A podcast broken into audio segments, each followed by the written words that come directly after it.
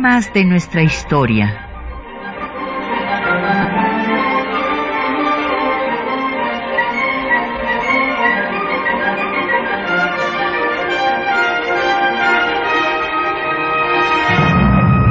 Un espacio que difunde el conocimiento del pasado para comprender nuestro presente. Programa a cargo de la maestra Patricia Galeana.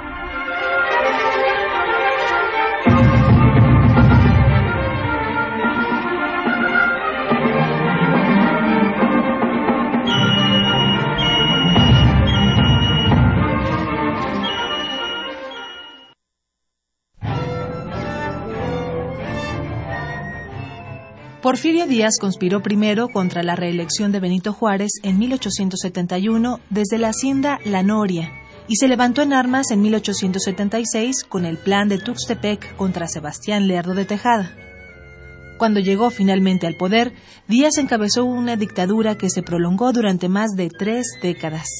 Su régimen adoptó la reelección consecutiva que previamente combatió bajo el pretexto del mantenimiento del orden y la paz se reconcilió con antiguos adversarios como la Iglesia Católica. Durante los sucesivos gobiernos de Díaz, México vivió la tan anhelada estabilidad política y un crecimiento económico sin precedentes, financiado en gran medida con inversiones de capital extranjero. El poder y la riqueza se concentraron en unas cuantas manos, conformando una oligarquía financiera y terrateniente. Bajo el lema poca política y mucha administración, en aras del progreso, se reprimió todo tipo de disidencia, de manera que el descontento popular se pudo mantener bajo control gracias a que los grupos privilegiados consideraron asegurado su futuro.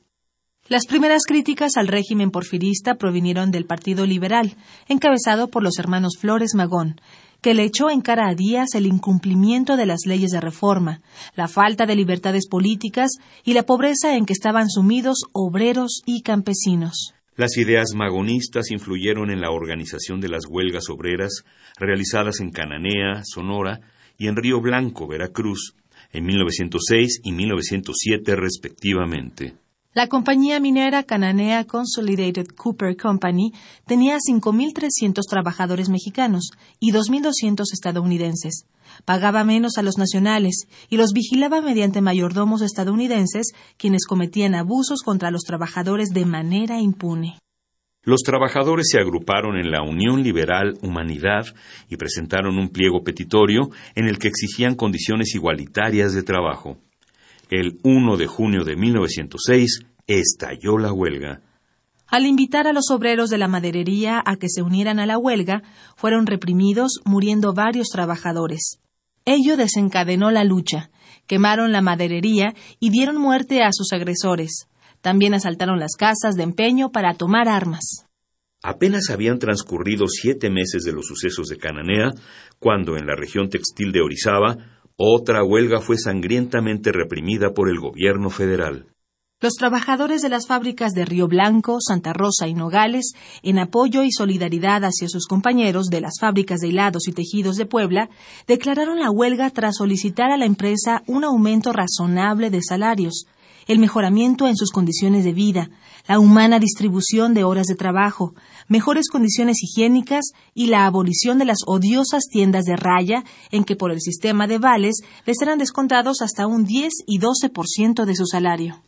La noche del 7 de enero de 1907 se convocó a una asamblea en el Teatro Gorostiza de Orizaba para estudiar el conflicto. Más de 3.000 trabajadores concurrieron para conocer las resoluciones del árbitro. Al no encontrar respuestas a sus demandas, los obreros decidieron iniciar la suspensión de labores. Recorrieron las calles de Orizaba en dirección a la zona de Río Blanco, donde liberaron a los presos de las cárceles y cobraron venganza en las personas y propiedades de los dueños de las tiendas de raya. Fueron incendiadas más de 266 viviendas para obreros, propiedad de las empresas. Diezmados los huelguistas en resistencia tuvieron que refugiarse en los cerros de Santa Catarina y San Cristóbal, escondiéndose entre cuevas y barrancas. Poco a poco se fue restableciendo la calma y comenzaron a regresar a Orizaba las familias que habían huido al iniciarse los trágicos sucesos. En marzo de 1908, Porfirio Díaz confirió una entrevista al redactor del Pearson's Magazine, James Creelman, difundida en México por el diario El Imparcial. El dictador expresó al periodista norteamericano que el pueblo mexicano ya estaba apto para la democracia y que se retiraría a la vida privada al concluir su periodo de gobierno en 1910. Aprovechó la entrevista para justificar los actos represores de su gobierno. Escuchemos. Es una equivocación suponer que el futuro de la democracia en México haya peligrado por la permanencia en funciones de un presidente durante un largo periodo de tiempo. Creo que la democracia en la práctica solo es posible para los pueblos suficientemente desarrollados. Hemos adoptado una política patriarcal, guiando y restringiendo las tendencias populares, con una fe completa en que una paz forzada permitiría la educación, a la industria y al comercio desarrollar elementos de estabilidad y unidad. He esperado con paciencia el día en que el pueblo mexicano estuviera preparado para escoger y cambiar su gobierno, sin peligro de revoluciones armadas, sin perjudicar el crédito nacional y sin estorbar el progreso del país. Creo que ese día ha llegado. Fuimos muy duros, algunas veces hasta llegar a la crueldad, pero todo esto fue entonces necesario para la vida y progreso de la nación. Si hubo crueldades, los resultados las han justificado. Fue mejor derramar un poco de sangre para salvar mucha. La derramada era mala sangre, la que se salvó, buena. Una paz forzada era necesaria. Hay veces en que el humo del cañón no es tan malo.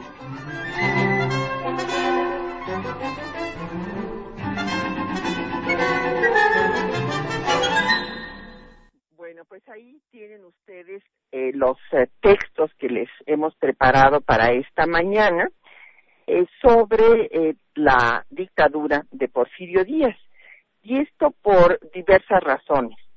Porque este año hay todo un movimiento para que se regresen los restos del dictador, pero no así como una persona privada que puede la familia traer a los restos de sus deudos, sino como un homenaje que quieren sus descendientes y simpatizantes que se rinda a Porfirio Díaz este 2015 cuando se cumple un centenario de su muerte allá en París. Y bueno, vamos a dedicar el programa a hablar de las represiones de Porfirio Díaz en vista de que justo en el mes de enero en diferentes fechas, en el mes de enero de 1876, él va a levantarse en armas en contra de Sebastián Lerdo de Tejada con el plan de Tuxtepec y también en un mes de enero, eh, pero eh, después ya de estar entronizado en el poder, va a ser justamente cuando reprima a los eh, trabajadores textiles en 1906 en Río Blanco, Veracruz. Entonces vamos a dedicar el programa a este tema. Tenemos el gusto de que nos acompañe el doctor Felipe Ávila. Hola Felipe, qué bueno que estés otra vez con nosotros. Sí, Patricia, muchísimas gracias por invitarme. Como ustedes ya saben, el doctor Felipe Ávila es historiador del Instituto de Investigaciones Históricas de la UNAM y ahora del INERM y especialista en este periodo de eh, la crisis del porfirismo, ya la crisis de la dictadura y de todo el periodo revolucionario. Y tenemos para nuestros radioescuchas, como cada viernes en nuestro programa, publicaciones para que puedan profundizar en el tema. En esta ocasión les vamos a dar un ejemplar porque en realidad este no los deberíamos dar porque es una colección, pero bueno, les vamos a dar el tomo uno de la obra de José C. Valadez, eh, La Revolución y los Revolucionarios. El, tomo primero se refiere justamente a todo la crisis de la dictadura porfirista y además tenemos otros cinco ejemplares una obra publicada por el INER sobre 75 años de sindicalismo, donde se ven eh, las luchas obreras y eh, cómo se van organizando los sindicatos desde las postrimerías del porfirismo hasta el periodo de Lázaro Cárdenas. Entonces llámenos, tenemos como siempre a su disposición los teléfonos en cabina 55 36 89 89 y también una Lara sin costo 01 800 505 26 88 un correo de voz 56 23 32 81 y un correo electrónico temas de nuestra historia arroba yahoo.com.mx. En Twitter nos puede seguir por arroba temas historia y en Facebook por temas de nuestra historia UNAM y escuchar el programa en línea en el www.radiounam.unam.mx.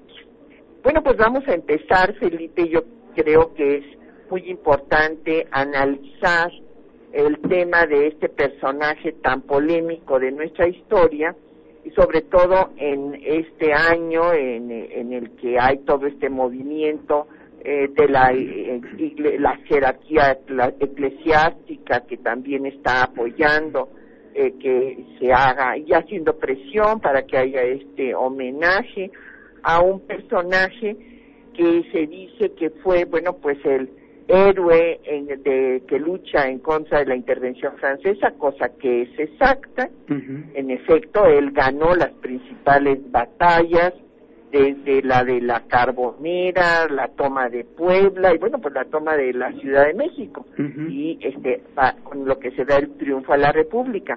Pero aquí cuando me ha abordado la prensa para este tema tan polémico, yo les he dicho, bueno, sí, es que eh, en efecto hizo todo esto, pero después hizo otras muchas cosas malas y no puede uno decir, por, por lo menos eh, a una persona que hace cosas buenas, pero que en un momento dado es el responsable de la de represión y manda a matar inclusive gente como él mismo pues lo reconoce en la entrevista con Krillman, pues eso no se no se le puede perdonar, o sea, vamos a suponer que yo me he portado muy bien en mi vida, pero de repente enloquezco y agarro una pistola y voy a matar a alguien, bueno, pues no por esto eh, bueno que hice antes me van a perdonar eh, la, la pena que debo de eh, cubrir por cometer un, un homicidio. Así es, Patricia, creo que tienes muchísima razón. desde luego, Porfirio Díaz es un personaje muy polémico, muy complejo eh, quienes lo defienden señalan sobre todo esto que has comentado, eh, es un héroe de la República, sin lugar a dudas, eso nadie se lo puede discutir.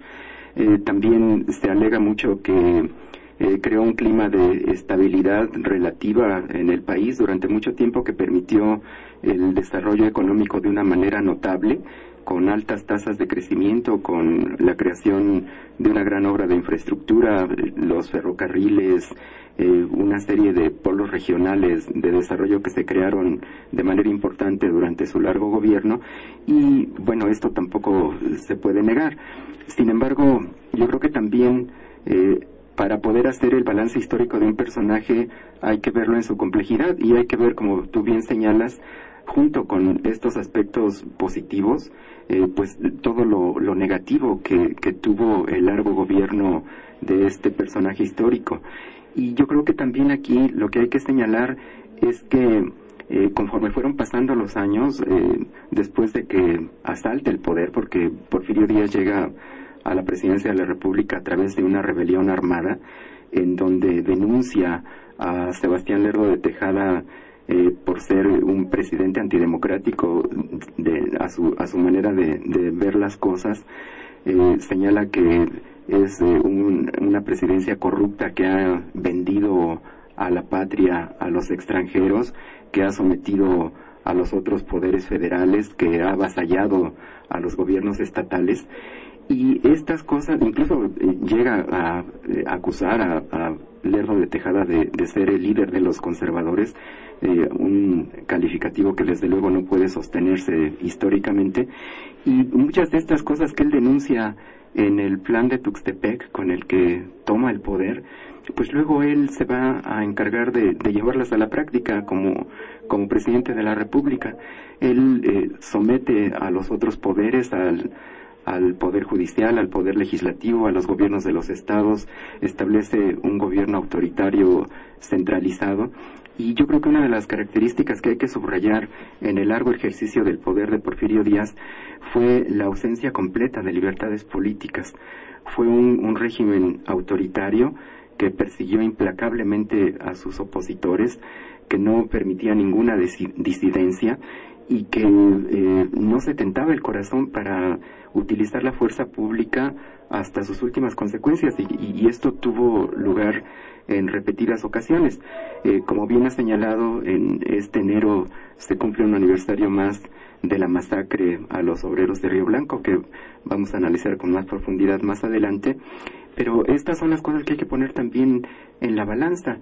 Y finalmente creo que fue esta parte negativa, esta ausencia de libertades políticas, esta represión, lo que fue originando pues que estallara ese eh, gran movimiento social que fue la Revolución Mexicana que le puso fin a su gobierno pues de la misma manera que él había tomado el poder de manera violenta. Así es. Yo quisiera ir un poquito más atrás y recordar, por ejemplo, eh, su relación con Juárez, porque, bueno, se ha dicho y, eh, por algunos autores Inclusive José C. Valadez tiene un libro muy interesante que yo recomendaría a nuestros radioescuchas que se llama El pensamiento político de Juárez, publicado por el Fondo de Cultura Económica. Y aquí, en efecto, el, nos recuerda que en el pueblo oaxaqueño, en las culturas, sobre todo de los pueblos originarios, como eh, la zapoteca, y hay que recordar que pues son oaxaqueños los dos, tanto Juárez como Porfirio Díaz, que en estas eh, tradiciones culturales de estos pueblos originarios de Oaxaca había dos tipos de hombres, los que habían nacido para mandar y los que habían nacido para obedecer, y que evidentemente tanto Juárez como Díaz pues consideraron ser de los que nacieron para mandar entonces, bueno, pues pronto eh, se confrontaron porque, claro, Porfirio Díaz, habiendo dado las victorias finales a la República para triunfar sobre la intervención francesa y el Segundo Imperio, pues entonces va a querer tener la presidencia de la República. Y en este sentido, eh, pues siendo un militar, porque hay que recordar que Porfirio Díaz es un militar, mientras que a Juárez eh, lo que le caracteriza es su carácter civil y justamente está en contra de que los militares tengan el poder político.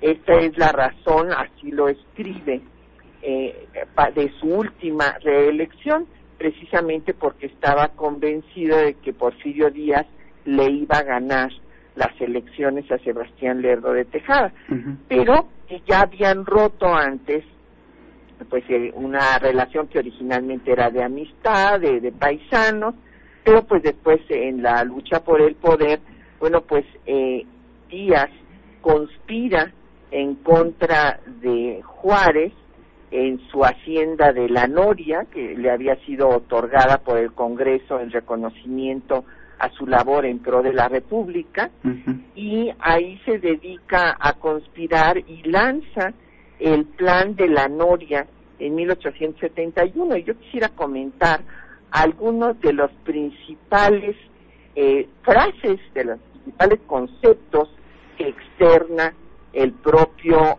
Porfirio Díaz en este plan, porque realmente es increíble cómo después él va a hacer exactamente todo lo que había criticado. En este plan de 1871 contra Juárez, considera que la reelección, así lo dice textualmente, es un peligro para la institución de la para las instituciones republicanas. que él no aspira al poder, que su compromiso es con la libertad del país y textualmente eh, dice menos gobierno y más libertades. Imagínate, menos gobierno y más libertades cuando después eh, diría todo lo contrario, ¿verdad? Este, poca política y mucha administración. Y después, eh, en ese mismo plan, él propone que haya una elección directa y que no puedan ser elegidos ningún ciudadano que haya tenido el año anterior a su candidatura autoridad de ningún tipo, aunque sea por un día. Y termina diciendo que ningún eh, ciudadano se perpetúe en el poder y que esa será la última revolución. ¿Qué te parece? Eh, pues sí, es, es sorprendente la manera en que un personaje se transforma. Eh, creo que esto es muy notable en el caso de Porfirio Díaz. Eh, como bien señalas, estos planteamientos que hizo en su primera rebelión contra un gobierno constituido, el del presidente Benito Juárez, que señala una serie de principios contra los que nadie desde una perspectiva democrática, republicana y liberal puede estar de acuerdo, eh, que son los mismos que vuelve a plantear después en su segunda rebelión contra otro gobierno legítimamente constituido, que es el de Sebastián Lerdo de Tejada, eh, pues ya una vez que ocupa el poder presidencial, eh, se olvida de esos principios, los hace letra muerta, esta defensa de la Constitución, de la legalidad, del orden jurídico que invoca para levantarse en armas en estas dos ocasiones, cuando finalmente tiene éxito y puede conquistar el poder eh, por medio de la violencia, eh, pues hace justamente lo contrario a aquello, hace justamente aquello que criticaba de, de los presidentes constitucionales contra los cuales se levantó en armas.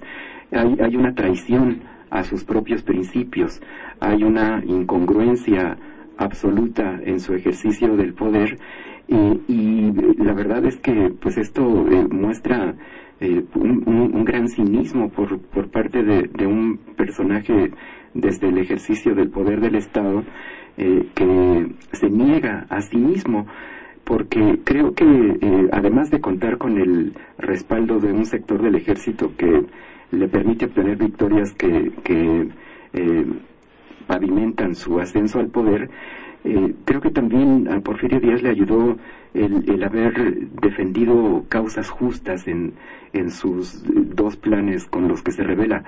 Eh, sin embargo, él mismo se traiciona a sí mismo eh, de, manera flagrante. esto me parece que es muy importante de, de, señalarlo porque a lo largo de, de, su ejercicio de poder, que dura más de tres décadas, vemos esta transformación del personaje, cómo el poder lo va corrompiendo, lo va absorbiendo, eh, lo va convirtiendo en un animal político al que únicamente le, le, interesa cada vez más mantener el poder a costa de lo que sea, eh, pasando por encima de estos principios que él mismo invocaba en su juventud y en su pasado republicano. Y se convierte en un Estado autoritario, en un régimen represivo que perfecciona el aparato de dominación, que somete a todos los caudillos, a todos los estados, a todos los grupos sociales y que reprime de manera eh, cruda a todos sus opositores. Eh, cuando uno revisa, eh, porque además hay miles de libros acerca del personaje del periodo, cuando uno revisa lo que pasa en el campo, lo que pasa con los indígenas, lo que pasa con los obreros, con los artesanos, lo que pasa con los periodistas, pues uno no puede ocultar una realidad que está ahí presente en infinidad de testimonios que lo que eh, indican es un ejercicio despótico del poder. Desde fecha muy temprana eh, y que se va recrudeciendo en la medida en que se va alargando la dictadura y que va generando cada vez mayor rechazo social. En los eh, últimos años de Porfirio Díaz y como eh, la cápsula lo ilustra muy bien, pues las represiones a los movimientos de huelga de Cananea y de Río Blanco son emblemáticas y retratan a un régimen que en eso se había convertido desde hacía tiempo. Así es. Y bueno, vamos a hacer un repaso de estos gobiernos y de los actos represivos que van a ir increciendo, en fin, conforme avanza esta centralización del poder y también de la riqueza. O sea, es un periodo en el que sí hay estabilidad política, pero pues a costa de las libertades, como llegó a decir la prensa de oposición, es la paz de los sepulcros, ¿verdad? Y también este, hay eh, prosperidad como en todas las dictaduras. O sea, si uno va a España, pues sí hay una gran, los grandes edificios los hizo eh, eh, Franco, así como aquí, pues el, el, Palacio de Correos, el Palacio, todos estos, pues los hizo también la dictadura a costa de la miseria y de la represión eh, en los trabajadores, como fue el caso de Río Blanco, y también de la miseria del campo, la concentración de tierras en donde estados, eh, pues el más grande estado que tenemos en la República, que es Chihuahua, estaba en manos de unas cuantas familias. Y recordemos, eh, por ejemplo, como su primer gobierno, porque esto es muy interesante, se ha dicho que su primer gobierno fue muy bueno, que hizo muchas cosas, que en realidad no hizo más que continuar con eh, el digamos el sistema que ya había establecido Juárez. Sí, esto es cierto. Juárez para eh, pacificar al país después de 10 años de guerra, pues eh, cuando encontró eh, que el Congreso se le oponía, pues entonces eh, eh, trató de mandar que, que, hubiera pues personas afines a él en el en el Congreso y que no eh, pues siguieran oponiéndose y paralizando todo lo que hacían.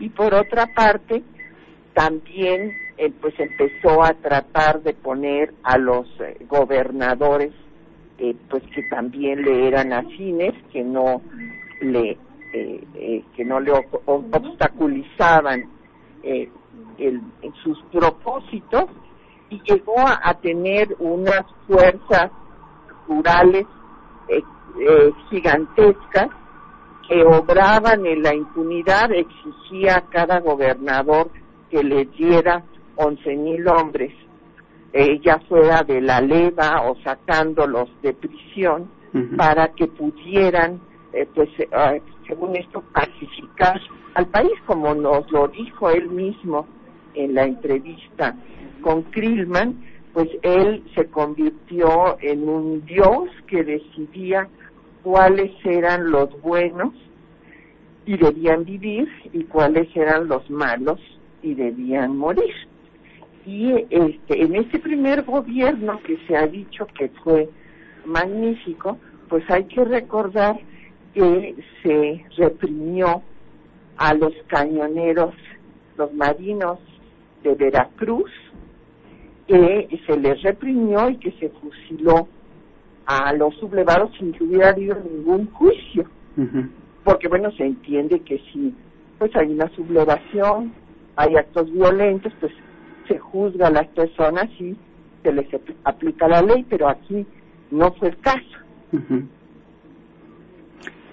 Sí, en efecto, perdón. Sí, te escucho. Eh, sí, como bien señalas, eh, hay que hacer un análisis objetivo con los datos duros acerca de lo que fue el ejercicio del poder de Porfirio Díaz y como bien has señalado, eh, junto con este carácter represivo que comenzó a desarrollar su gobierno desde épocas muy tempranas, creo que el, otro gran problema que no puede ocultarse de las sucesivas administraciones de Porfirio Díaz eh, es eh, precisamente eh, la desigualdad social eh, durante el gobierno de Porfirio Díaz, el sistema económico que se construyó eh, privilegió a unas cuantas familias, a unos cuantos grupos de empresarios,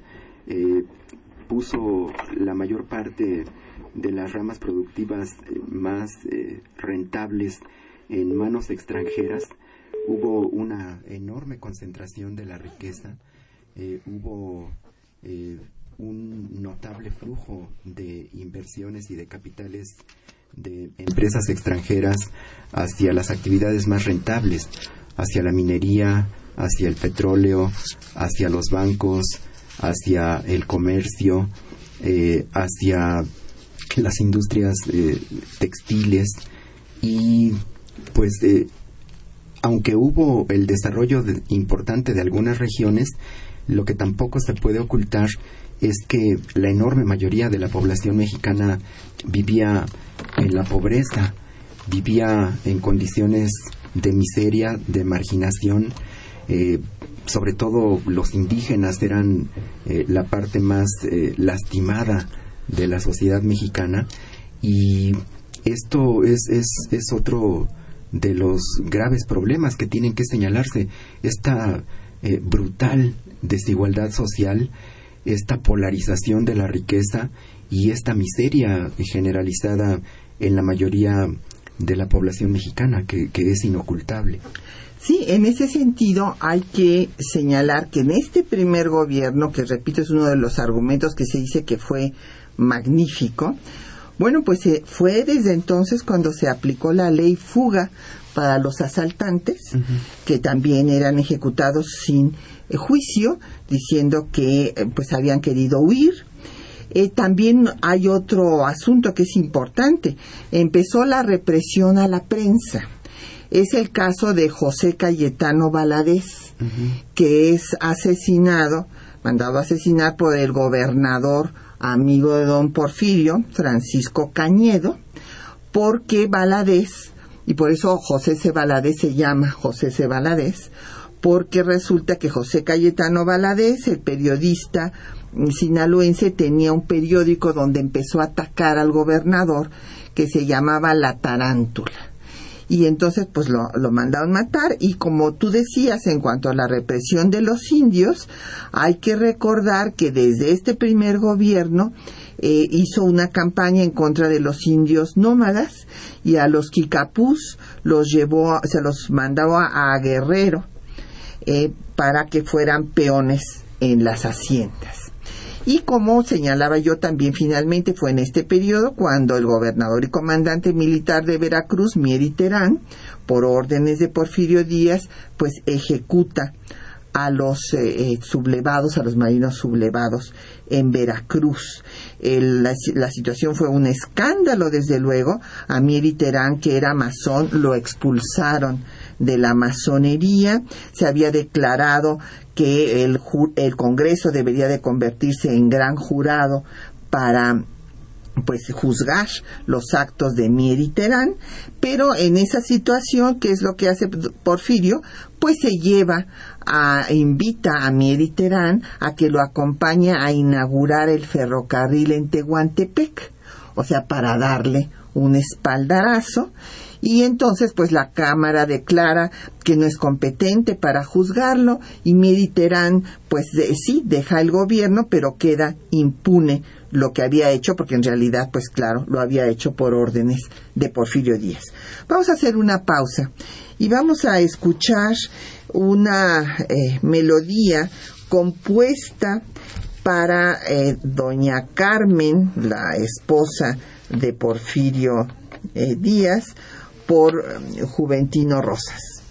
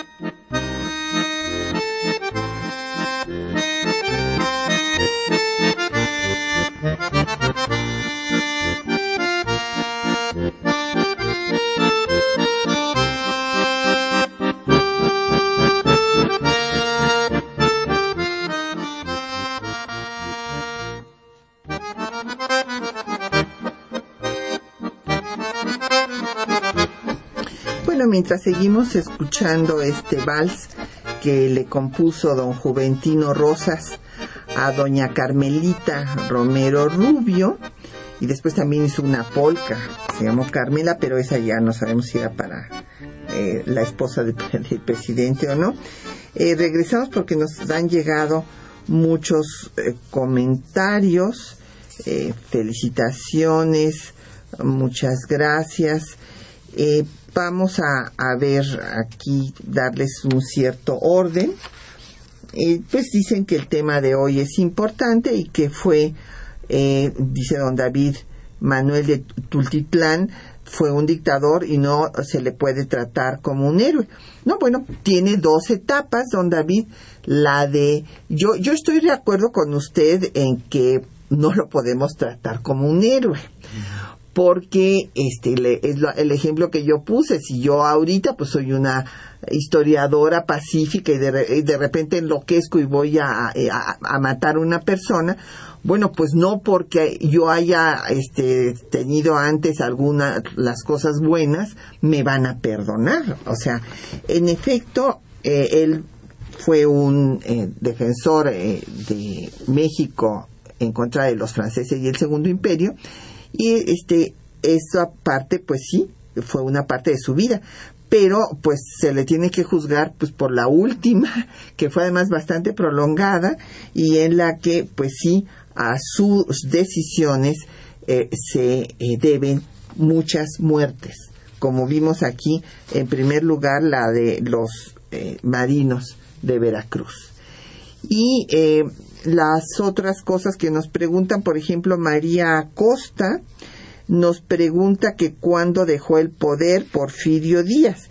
Bueno, pues lo dejó justamente cuando viene el movimiento revolucionario. Hay que recordar que primero inicia una eh, rebelión que es el inicio realmente de la revolución, Ricardo Flores Magón, con los levantamientos en el norte del país que no logran pues tener una continuidad porque después él se pasa al anarquismo.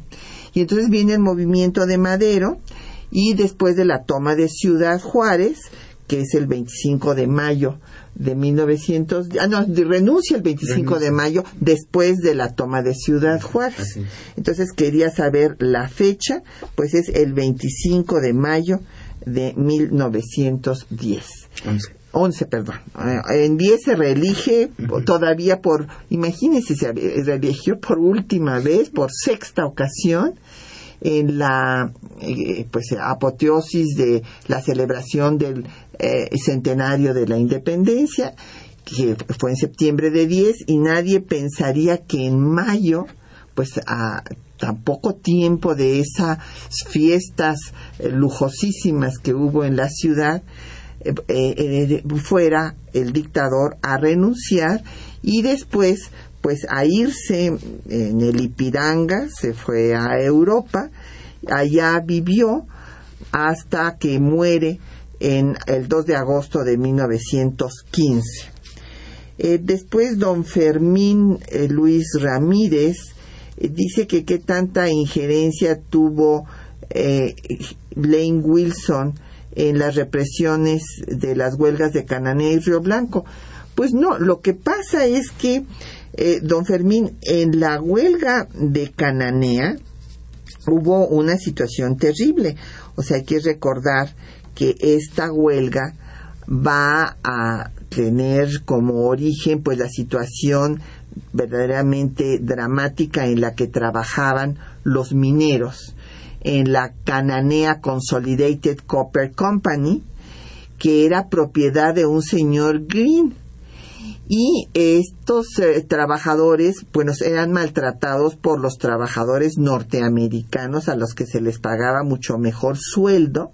Entonces, por eso se organizan en un grupo que se llamaba eh, Libertad y Humanidad o algo por el estilo y entonces eh, estaban encabezados por Esteban Vaca Calderón, por Manuel Diegues, por eh, Juan José Ríos y lo que piden pues es una situación eh, igual a la de los trabajadores norteamericanos.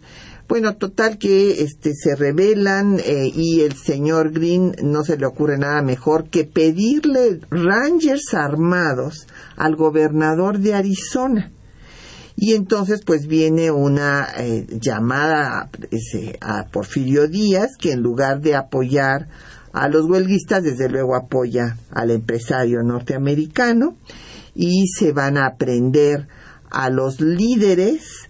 Eh, va a haber 23 muertos en ese momento, 22 heridos, 50 detenidos y después vendrá la huelga de Río Blanco que como ya habíamos dicho vamos a hablar con más detalle de ella.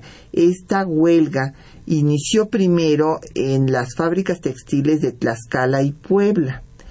Estas eh, eh, fábricas, bueno, los trabajadores lo que pedían también pues era un mejor salario, mejores condiciones de trabajo, en fin, y cuando hubo esta huelga viene de inmediato un paro patronal entonces los patrones dicen, ah, muy bien, como que están en huelga, quieren eh, aumentos, pues cierro mis fábricas y se quedan ustedes sin trabajo, tan sencillo como eso. Y entonces los obreros solicitan el apoyo nada menos que de don Porfirio. Fíjense, todavía había, tuvo esta posibilidad del dictador en ese momento, pero pues este apoyó a los empresarios el 7 de enero de 1907 justamente viene eh, la represión porque los de Río Blanco se rehusan a regresar a trabajar porque Porfirio apoya a los empresarios, entonces los empresarios terminan su paro eh, patronal y entonces les ordenan a todos a regresar como si nada hubiera pasado. Los de Río Blanco se oponen y este viene la represión. ¿Qué es lo que querían los eh, trabajadores eh, textiles?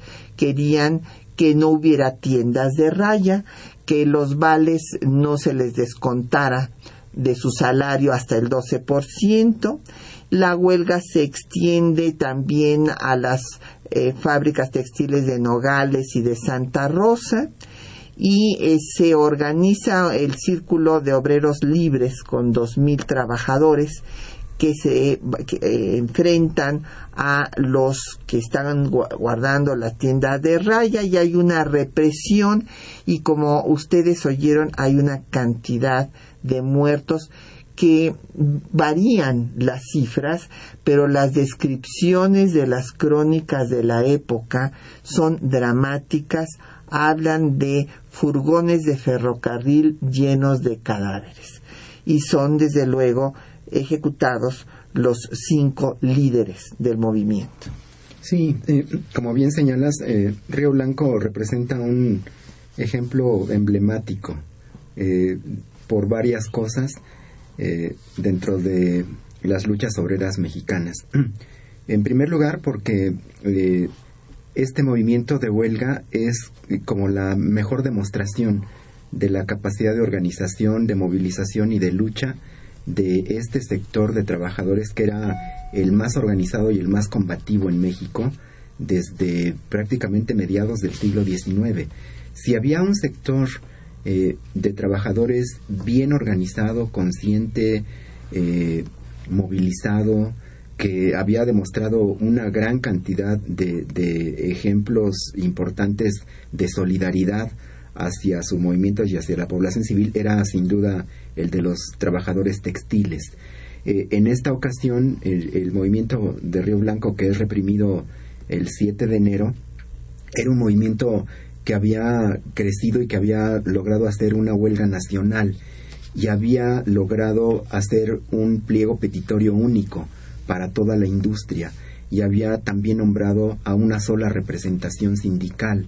Entonces era, era un gremio de trabajadores unido, agrupado en torno a un solo liderazgo y a un solo pliego petitorio y a una eh, eh, solicitud de, de, un reglamento que, pusiera orden al caos en, el cual trabajaban. En, en este reglamento, eh, los trabajadores de toda la industria textil planteaban estas condiciones mínimas que tú has señalado que eran condiciones básicas, trabajar en condiciones salubres, con jornadas mínimas de trabajo, que se acabaran las jornadas nocturnas, que se pusiera un salario mínimo, que a un trabajo igual se le pagara igual, porque cada fábrica pagaba de manera diferenciada a los trabajadores, que no se les cobraran rentas, que no se les aplicaran castigos, porque los trabajadores textiles, si una fábrica, si una eh, herramienta eh, o si un telar o si eh, un instrumento de trabajo se, se descomponía una maquinaria, ellos las tenían que pagar como si la culpa hubiera sido suya. Entonces, después de horas y horas y horas de uso, pues eh, los telares se descomponían. Ah, pues a quien le pasaba eso era el responsable de tener que pagar su reparación. Era una cosa absurda que los trabajadores pues ya no estaban dispuestos a permitir. Por eso es que proponen este reglamento y por eso también es que recurren al arbitraje de Porfirio Díaz para que los apoye y el laudo que emite Porfirio Díaz pues es eh, completamente del lado patronal. Los patrones rechazan este reglamento, rechazan darle solución a las demandas de los trabajadores y como bien señalaste, también ellos adoptan una posición unificada. En vez de enfrentar a los trabajadores empresa por empresa, hacen un frente patronal y hacen un paro nacional de la industria que pone pues a los trabajadores contra, contra las cuerdas, ¿no? Eh, es en estas eh, circunstancias, en esta situación, en donde el laudo de Porfirio Díaz eh, finalmente es aceptado por los patrones, se hace el llamado a que regresen a laborar todos los trabajadores textiles y en Río Blanco, que era una de las puntas de lanza de la organización sindical, cuando ellos deciden sostener el movimiento de huelga, son agredidos por empleados al servicio de los, de los dueños que los balacean. Esto obliga a los trabajadores a defenderse y ocurre un motín popular. E, e, esto es lo que también hay que señalar en el caso del movimiento de Río Blanco, porque no solamente fue una eh, huelga que fue reprimida, sino que este movimiento de huelga se defendió y obtuvo el respaldo de la población civil de esa localidad de Río Blanco y se convirtió en un motín popular, en un motín que quemó la tienda de raya y que pues se defendió con los medios que tenía a su alcance. Y entonces la, la, represión del ejército y de los rurales es sangrienta, es brutal, eh, porque no solamente masacran a los trabajadores que estaban desarmados, sino que aprenden a sus líderes eh, y comienzan a hacer ejecuciones sumarias. Eh, y muchos trabajadores escapan a las eh, montañas que están cerca y hasta allá los persiguen los federales y los rurales y a los trabajadores que los encuentran ahí los matan en, en el monte. Es, es, una represión salvaje, brutal. Sí. Pues eh, vamos a hacer una pausa para escuchar un corrido, un corrido a Ricardo Flores Magón. Y esto porque justamente eh, su movimiento y el periódico de combate Regeneración es el que concientiza a la clase trabajadora de su, la situación injusta en la que viven y tiene, pues es un antecedente fundamental de estos movimientos sindicales y las dos huelgas, tanto de Cananea como de Río Blanco. Proletario ve a la lucha, no para encumbrar a nadie. Proletario ve a la lucha para elevar a tu clase. Proletario ve a la lucha para elevar a tu clase. Estas palabras las dijo noble revolucionario Flores Magón de apellido y su nombre es Ricardo. Flores Magón de apellido y su nombre es Ricardo. Hizo la revolución junto a otros mexicanos y palabras que él dijo yo se las diré cantando como sincero homenaje a Flores Magón Ricardo. Se nos quiere someter a puñal y con balazos, insensato es responder con el código en la mano, sometámoslos también a puñal y con balazos. Mexicanos a la guerra, nuestras melenas al aire, que impacientes nuestros rifles en el escondite yacen para lucir altaneros bajo el sol de los combates. Como él nunca cambió sus ideales libertarios, a pesar de las prisiones, los tormentos y los años, cobardemente los yanquis sin piedad lo asesinaron. Murió siendo alto, siempre fiel a sus ideas y luchando apasionado, en la cárcel escribió a manera de epitafio. Aquí yace un soñador o un loco cuando muera. Algunos quizá dirán, pero no habrá quien se atreva a decir yace un cobarde y un traidor a sus ideas. Pues ahí tienen este corrido en homenaje a Ricardo Flores Magón de Ignacio Cadena, interpretada por el autor. Bueno, pues vamos a continuar. Nos han llegado muchos comentarios, sobre todo muchas felicitaciones. No hay nadie de nuestros radioescuchas que quiera que haya ningún eh, reconocimiento este año a Porfirio Díaz. Y este, bueno, don José Guadalupe Medina de Nezahualcóyotl y doña Hilda de San Román nos preguntan sobre eh, el apoyo extranjero a Porfirio Díaz. Y bueno, claro, este, lo que quería Porfirio Díaz es mantener al país este, en una paz, la, como decíamos, la paz de los sepulcros, para que vinieran los inversionistas extranjeros. Y eh, que este, hay un buen recuerdo de Porfirio Díaz en Francia. Bueno, pues sí, entre las fuerzas de Le Pen, seguramente, los conservadores, sin duda. Y eh, don Jesús Ríos nos dice que de la Miguel Hidalgo, que además del cuerpo de rurales, bueno, estaba los federales y el cuerpo de rurales fue fundamental para la represión en el campo. Así es, y había también muchas guardias blancas. Había hacendados que tenían ejércitos propios, con gente que, que pagaban matones a sueldo eh, para mantener a raya a los trabajadores y para que fueran obedecidos los capataces. ¿no?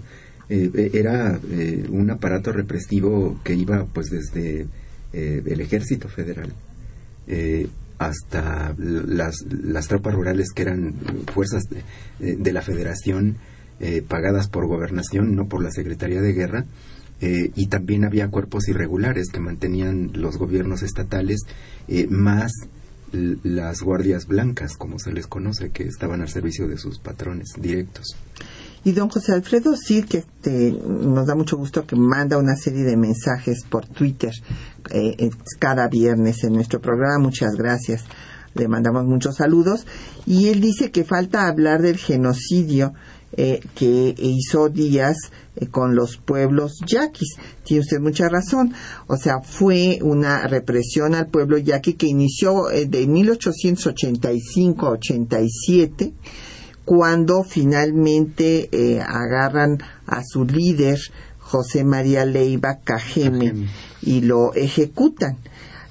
hay que recordar que hubo otros actos represivos, además del, de los, del pueblo yaqui, que fue terrible.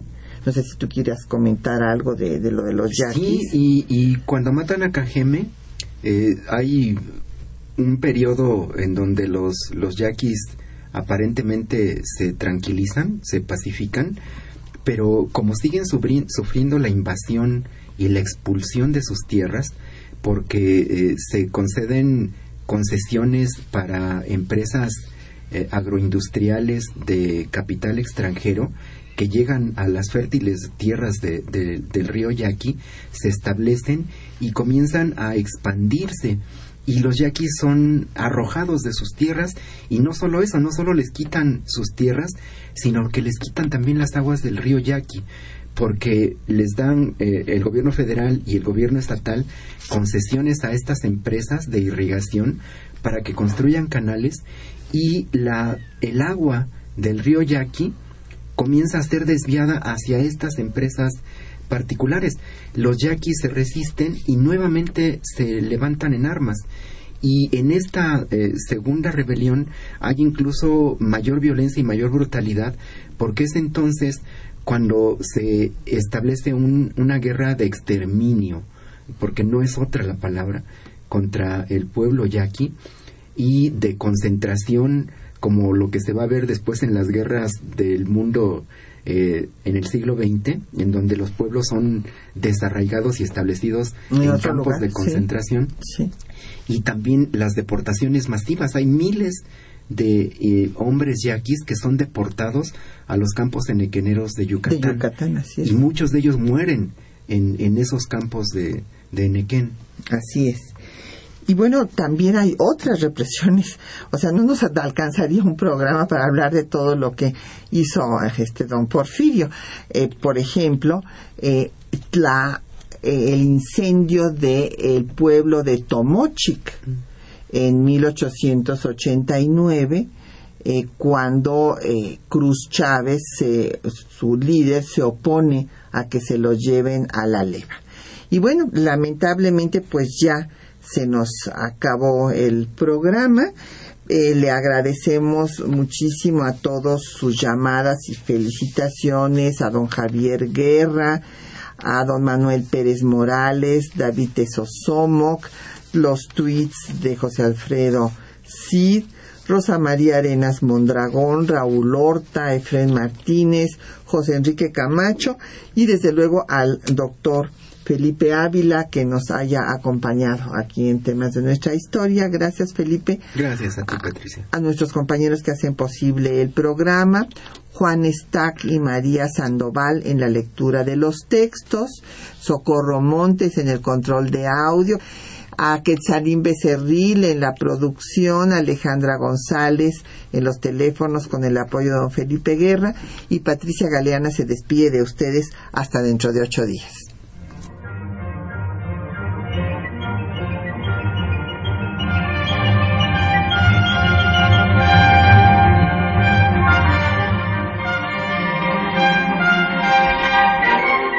Temas de nuestra historia